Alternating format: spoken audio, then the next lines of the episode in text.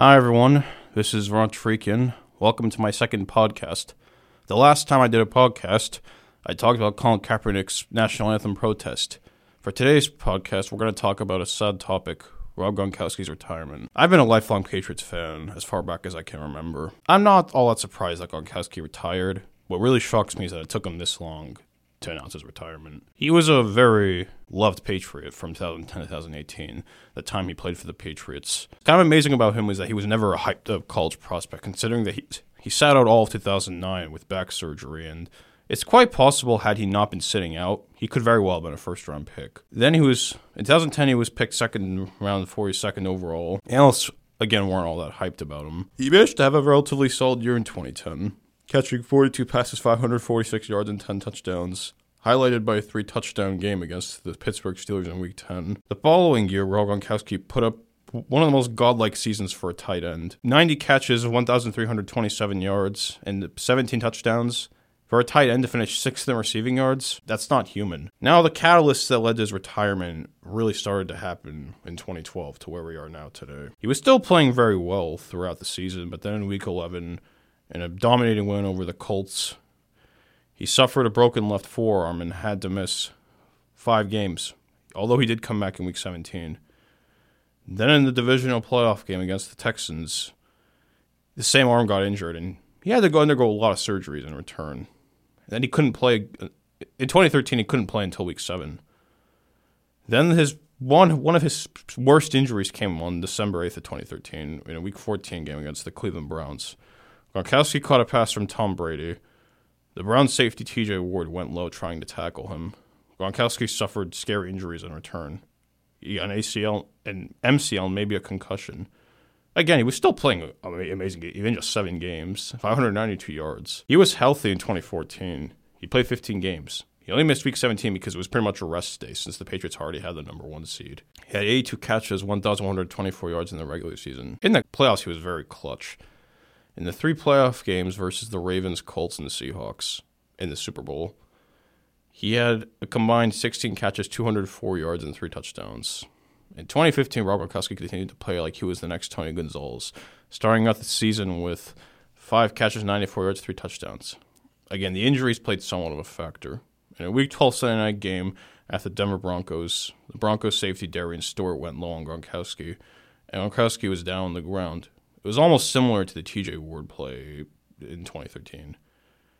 However, it wasn't any sort of ACL related injury. It was, it was a knee strain. He only had to miss one game. A couple months later, in the 2015 16 AFC Championship game, again against the Denver Broncos, the Patriots might have lost, but Gronkowski was very clutch, though, late in the game. The Patriots' offense had been struggling mostly throughout the game because Tom Brady just he couldn't even throw the ball. It seemed like he was going to get hit every single time, and the the Patriots had to play against arguably one of the greatest defenses of all time. Patriots were down 20 to 12 late in the fourth quarter. At midfield, fourth and 10, Gronkowski was surrounded by two Broncos players. He caught a deep ball for 40 yards, and then he caught a touchdown, but the two point failed, and yeah, you know the rest. In 2016, the injuries again were major problems.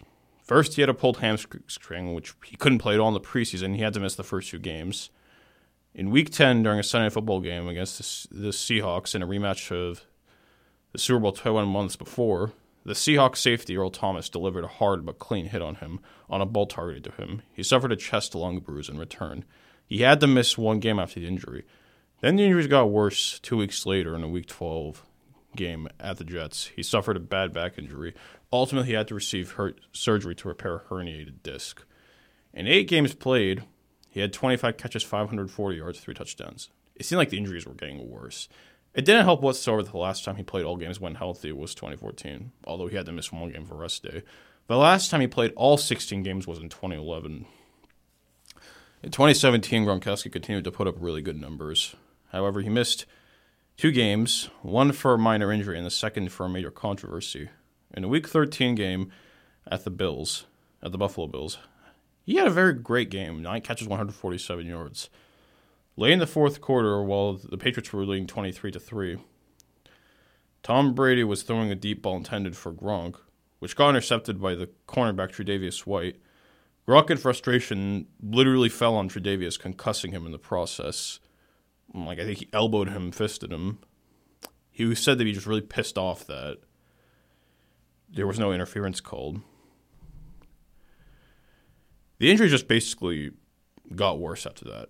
He was still putting up amazing numbers the rest of the time, but then in the AFC Championship game against the Jacksonville Jaguars, the Jaguar safety, Barry Church, had to hit him, which concussed Gronkowski, and then he never returned after that.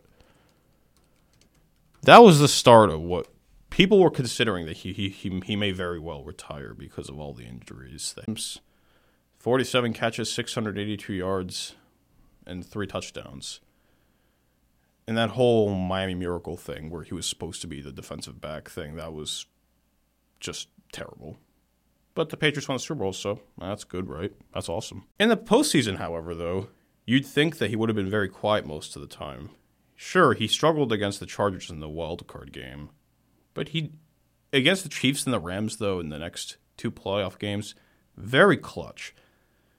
Just like in the Super Bowl when he had that 29-yard catch, which got the Patriots the go-ahead touchdown, which then ultimately led to the Patriots winning the game. There's still continuing to be rumors going on that Gronkowski may retire. It wasn't known for certain if he was going to retire. It was anybody's guess at this point. And then in March 2019, one of the darkest days in Boston sports history came. He announced his retirement. Very sad. To be honest, when I look back at his career, like what's he going to be most well known for? The way people are going to view him as that guy who made that really clutch play in the Super Bowl to help the Patriots get their third Super Bowl. Gronkowski was a very beloved player just because he was so funny. He partied a lot, but it, he was just having a good time. You can't blame the guy for just wanting to have fun. But sometimes all the fun in games, it's not going to get you what you want in the NFL. Is he going to be a Hall of Famer?